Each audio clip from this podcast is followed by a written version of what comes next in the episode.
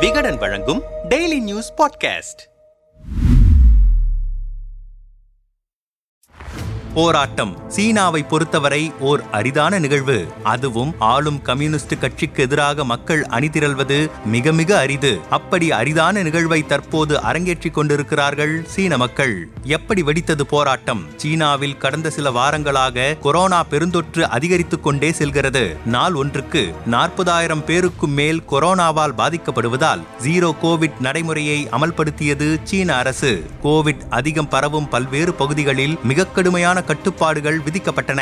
இந்த நிலையில் சீனாவின் ஜின்ஜியாங் மாகாணத்தின் தலைநகரான உரும்கியிலுள்ள உயரமான அடுக்குமாடி குடியிருப்பு ஒன்றில் கடந்த வாரம் தீப்பிடித்தது. கொரோனா கட்டுப்பாடு காரணமாக அந்த குடியிருப்பின் ஒரு பகுதி முழுவதுமாக பூட்டு போடப்பட்டிருந்ததால் அங்கிருந்து வெளியேற முடியாமல் போனதில் பத்து பேர் உடல் கருகி உயிரிழந்தனர். இந்த செய்தி பரவியதால் சீனாவில் பல்வேறு இடங்களில் கொரோனா கட்டுப்பாடுகளை மீறி மக்கள் சாலையில் இறங்கி போராடத் தொடங்கினர். சீன அதிகாரிகளோ கொரோனா கட்டுப்பாட்டால் இந்த உயிர் பலிகள் ஏற்படவில்லை என்று கூறி வருகின்றனர். அதை ஏற்றுக்கொள்ள மறுத்து அதிபர் ஜி ஜின்பிங் பதவி விலக வேண்டும் கம்யூனிஸ்ட் கட்சி பதவி விலக வேண்டும் என்கிற கோஷங்களை எழுப்பி வருகின்றனர் போராட்டக்காரர்கள். தலைநகர் பீஜிங் நான்ஜிங் மாகாணங்களில் உள்ள பல்கலைக்கழக மாணவர்கள் உரும்கி ஷாங்காய் உள்ளிட்ட பகுதிகளில் உள்ள பொதுமக்கள் அரசுக்கு எதிராக போர்க்கொடி தூக்கி இருக்கின்றனர். போராட்டத்தை ஒடுக்க போராட்டத்தை ஒடுக்க காவல்துறையினர் கொரோனா கவச உடையுடன் மக்கள் மீது தடியடி நடத்திய போதும் கூட்டம் கலைந்து செல்லவில்லை.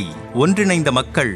கொரோனா தொடங்கி மூன்று ஆண்டுகளாக கடும் கட்டுப்பாடுகளை எதிர்கொண்டு வருகின்றனர் சீன மக்கள். அதுவும் ஜீரோ கோவிட் திட்டத்தின் கீழ் ஷாங்காய் உரும்கி உள்ளிட்ட பகுதிகளில் நூறு நாட்களுக்கு மேலாக வீட்டை விட்டு யாரும் வெளியே வரக்கூடாது என்பது போன்ற கடுமையான கட்டுப்பாடுகள் விதிக்கப்பட்டன.